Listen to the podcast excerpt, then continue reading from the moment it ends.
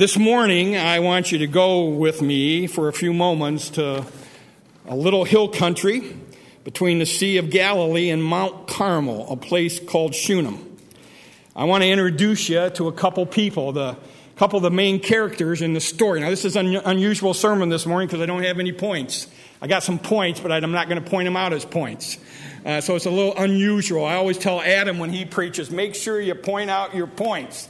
Well, I'll point out my points, but I'm not going to number them this morning, and so you have, you'll have no idea how many I got and when I'm going to get done. So just hang on this morning. But I want to introduce, there's three main characters in the story I want to tell you the story of the Song of Solomon. As Adam said, we don't spend a lot of time in this book from a preaching standpoint, but there's a wonderful story that's encompassed in the, in the book that we know as the Song of Solomon. And I want to introduce you, first of all, to a couple of the characters. First of all, there's a little Shunammite girl. I call her a little girl, but actually she's a young lady, a very pretty young lady, a very beautiful young lady. By the way, she was just as pure on the inside as she was on the outside. And I know there's people today that say, you know, young people can't stay pure in this world in which we live. I want to tell you, just, and again, this is not part of my sermon, but they're lying to you. That's a lie straight from hell young ladies and young men can stay pure in this world if they decide to and if they ask God and the Holy Spirit to help them. I, I know it's harder. I know there's a lot more things that come across the airways. There's a lot more influences that are trying to draw them into evil today than when I was growing up um, back long time ago. But there, there, there's a lot more uh, influences to try to draw them from evil. But I want to say to all the young people that are here today, you still can be pure. You still can go to the marriage altar as virgins. You can look each other in the eye and say, I have saved myself for you. And by the way, I think that's how young people ought to come to the altar having saved themselves for each other. This young lady that I'm talking about this morning was like that. She was very beautiful on the outside. She was very beautiful on the inside. Now, her fiance, her boyfriend, however you want to say it, was a shepherd. And he was the same way. He was a handsome young man on the outside. He was pure and clean on the inside. And these two loved each other. They were so much in love. They were looking forward to the day that they would become husband and wife. In fact, we read some verses from chapter 2. Uh, where the young lady talks about the love that the young man had for her. Uh, she, uh, she said, I went to a banquet one time and I was sitting at my table and I noticed people looking at me. They were giving me weird looks and they were looking over my head. And she said, I had to turn around. And when I turned around, I recognized that my, my fiance, my boyfriend, who by the way was a shepherd, his job was to take care of sheep. He was a shepherd in the hill country of where they lived. And she says, I noticed that my fiance had put a banner over my seat. And it was a banner that said, I love you. You see, if she was testifying this morning, she would say, I have a boyfriend, I have a fiance, I have somebody that I love that loves me. And he's not ashamed to tell everybody that he's in love with me. This morning, I want to tell you about another shepherd. About a shepherd who loves you just like that shepherd loved his his fiancee. This shepherd put a banner over us everywhere we go, and that banner says, I love you. Of course, that shepherd I'm talking about is the great shepherd, the good shepherd, the one we know as the Lord Jesus Christ.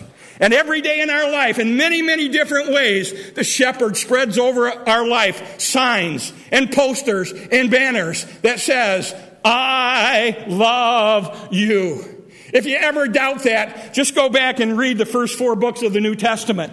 Go back and read about his birth at Bethlehem. Go back and read about his life that he lived, tempted in all points like as we, yet without sin. Go back and read about the Garden of Gethsemane, where he went and sweat great, drops of blood as he prayed, as he approached the cross. Go back and stand at the foot of Calvary and, and, and, and, look at that old rugged cross and the shepherd that hung on that old rugged cross paying for sin. Not that any sin that he committed. He was perfect in every way. But the sin that you and I committed. The sin that you and I are responsible for. The sin that will take you and I to hell unless we come to that cross and accept the payment that the shepherd made on that cross. Go back and look at the tomb. Not when he was in it, but after he left. The empty tomb that showed that he had power over death, over the grave, that it could no longer hold him. Go back and consider the life of that shepherd as he left heaven and gave up the crown of heaven for the crown of thorns. Go back and look at him as he sacrificed the royal robes of heaven for the borrowed overcoat and the borrowed robe that he wore. Go back and look as he gave up power in heaven to come and live among men as a servant. The riches of heaven to live among men in poverty. The, the, the praise of heaven from the angels to live among men that jeered at him and ridiculed him and made fun of him. Go back and look as he traded the throne at the right hand of the Father for the cross and went to the cross. And in all those things, he says to us, I love you. I love you.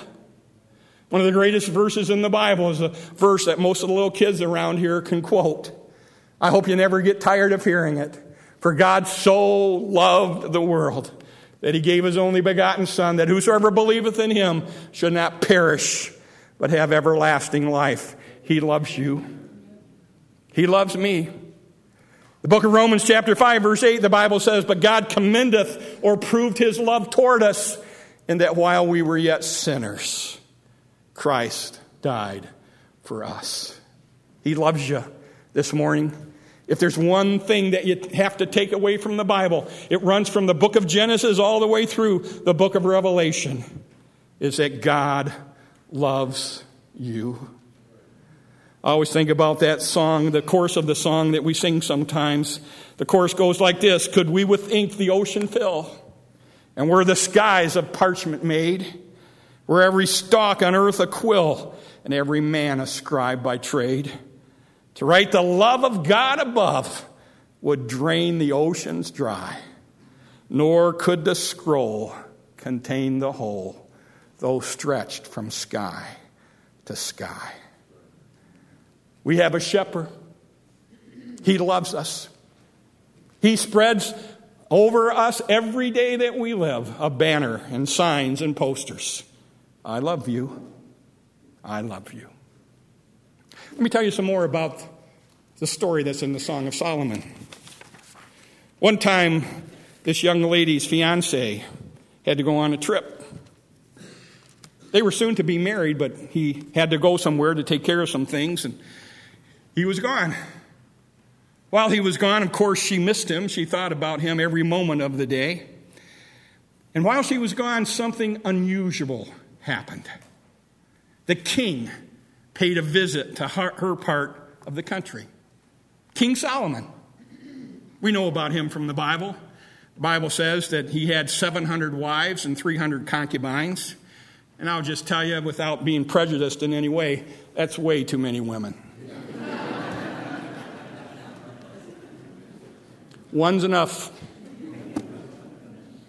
One's enough. By the way, that's how God intended it one man, one woman, together for life. But the king comes. He sees this beautiful young lady, falls in love with her, supposedly. Comes up to her, proposes, says, I'd like you to become my wife. Now, again, he already had 700 plus 300 concubines. But she, he saw how beautiful she was and said, I'd like, you to ha- I'd, like to, I'd like to have you for my wife. I would like you to be my queen. Now, again, in this story, even though Solomon, the early part of his kingdom, was a good king, he, he fell away from God toward the end of his life. But in this particular story, as recorded in the Word of God, Solomon represented the devil. He represents the world, that we might say. And he comes to this young maiden who was betrothed to this young shepherd. Again, they were so much in love, looking forward to the day they would be married. And the king comes to her and says, I'd like you to be my wife. And I will shower you with all sorts of gifts. And this young lady, without thinking for a moment, looks back at the king and says, No, thank you, your highness. I'm already engaged. I already have the love of my life, and that's a little shepherd boy. And Solomon says, Well, just a minute, you don't understand. Don't you notice the royal seal that's on my chariot? I am the king of this land. Uh, if you marry me, you will be the, the queen. And she says, Well, I, I don't want to be the queen. I just want my shepherd boy.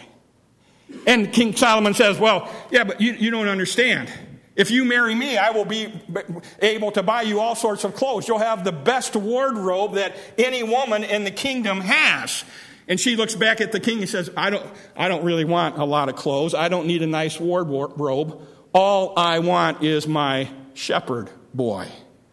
Solomon says, Well, you don't understand. If you marry me, we'll live in the palace. I mean, the little house and hut that you live in would be like a closet in the palace, and you'll have a wonderful, wonderful house. She said, I don't want a wonderful, wonderful house. All I want is my little shepherd boy. Well, you don't understand. If, if you marry me, you'll have all the wealth in the land. Every bit of wealth will be yours. You'll just have tons and tons of money, and I'll, I'll be able to give you anything your heart's desire. She says, You don't understand, King. I don't want the wealth that you can offer me. I don't want the things that you can buy me. All I want is my little shepherd boy. He says, Well, you don't understand. You'll be the queen. You'll sit with me in power and rule the land. And she says, Doesn't matter. I don't want that. All I want is my little shepherd boy. You know, the world comes to you today and makes all sorts of promises. They know what our shepherd offers to us. They know the love that he has for us. But the world comes to us and say, "Hey, I can make you a better deal. I can offer you something far, far better than the shepherd offers you. I can make sure that you have wealth. I can make sure that you can purchase anything that you want, that you can enjoy all the good things of the earth. I can make sure that you have popularity and that people know you. And I can make sure that, that your fame is known around the world and you can have power, the power of this world. And Satan comes, and the world comes, and he offers some pretty enticing things to people to say, just stay away from the shepherd. Just stay away from him and what he offers. And what this old world needs today is for the truth to go out that the things of the world, the promises of the world, are empty promises. You can have all the money of the world, and all the money in the world will not buy you the peace that passeth understanding that comes from knowing Jesus Christ as your Savior and being right with Him. You can have all the popularity in the world, and that popularity will not add one second to your eternity. You see, one day this world's going to pass away and all the things of this world, all the material things, and all the things that are not material that make up this world. One day they're going to pass away. One day they, they will cease to exist. And one day we will go out into eternity. We will go out and live forever, either in heaven or hell. And I want to tell you something the things of the world don't get you into heaven. The things of the world don't make you right with God. The things of the world, no matter how many you have of them, don't pay for your sin. But the shepherd does. The shepherd does. When he went to Calvary, the Bible says that God put on him every one of my sin and every one of your sin. He was the perfect Son of God. He was sinless. He did not disappoint God in any way. And yet, when he hung on the cross, God the Father took every one of our sins, every single one of them. Not one was left off. Not one, not one was not. My sin, not in part, but in whole, was nailed to the cross. as Jesus Christ was nailed to the cross and he paid for every one of my sins and every one of your sins.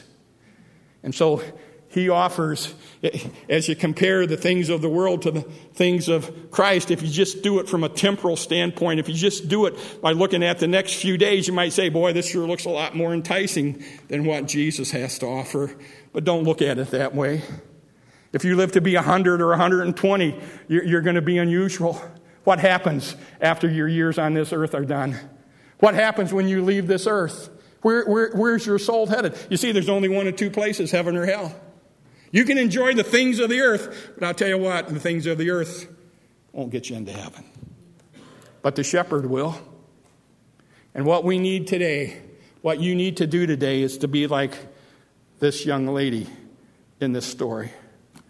You need to say to the world, and you need to say to Satan, I don't want the wealth of the world. All I want is my shepherd. I don't want the popularity of the world. All I want is my shepherd. I don't want the power of the world. All I want is my shepherd. Brother Gary sings a song that I like a song that says, I'd rather have Jesus. And I can't remember the words, but no, it says the same thing. I'd rather have Jesus than anything this world has in store. And so this young lady had refused the advances of the king. I know I'm out of time, but I got to finish this. So words, word comes back to Solomon's 700 wives and his 300 concubines that this young lady had refused the advances of the king. The story goes on. They said they come to her and they said, "You refused the king? You refused everything that he had to offer? Tell us about your shepherd. Why? Why would you refuse the king for the shepherd? And again, you don't need to turn to it, but in the Song of Solomon, chapter 5, she responds to their request. In verse 10, she says, My beloved is white and ruddy, the chiefest among 10,000. His head is as the most fine gold, his locks are bushy and black as a raven. His eyes are as the eyes of doves by the rivers of water, washed with milk and fitly set.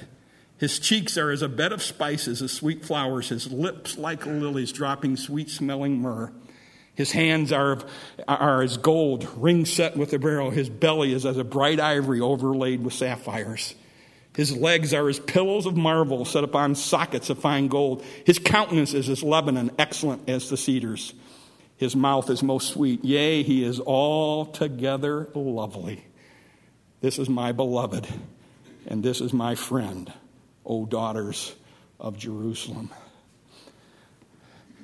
When we tell the world, don't want what you have to offer, I just want my shepherd, people are going to notice. And they're going to come and they're going to say, Would you tell us about your shepherd? Would you tell us why you've rejected all the things of the world and why you've come to him? and we ought to be ready to do the same thing. Let me tell you about my shepherd. He is altogether lovely. He's the lily of the valley, the bright and morning star. He's the fairest of 10,000 to my soul. We sing that little chorus sometimes. Let's talk about Jesus. The King of Kings is He, the Lord of Lords, supreme throughout eternity the great I am, the way, the truth, the life, the door. Let's talk about Jesus more and more. That's what we need to be doing. We need to be talking about Him because there's people all around us that don't understand why we're living for Him and not living for the world. There's people all around us that want to ask the same question that the harem asked that day to this young lady. You refused? Tell us why. Tell us about your shepherd. And when we tell them, they can know the love that our shepherd has for us, that it's for them as well. you're here this morning, you've never received Jesus Christ as your Savior, let me tell you about my shepherd. He loves you, He paid for your sins. He has prepared, He will prepare a place for you in heaven if you'll receive Him.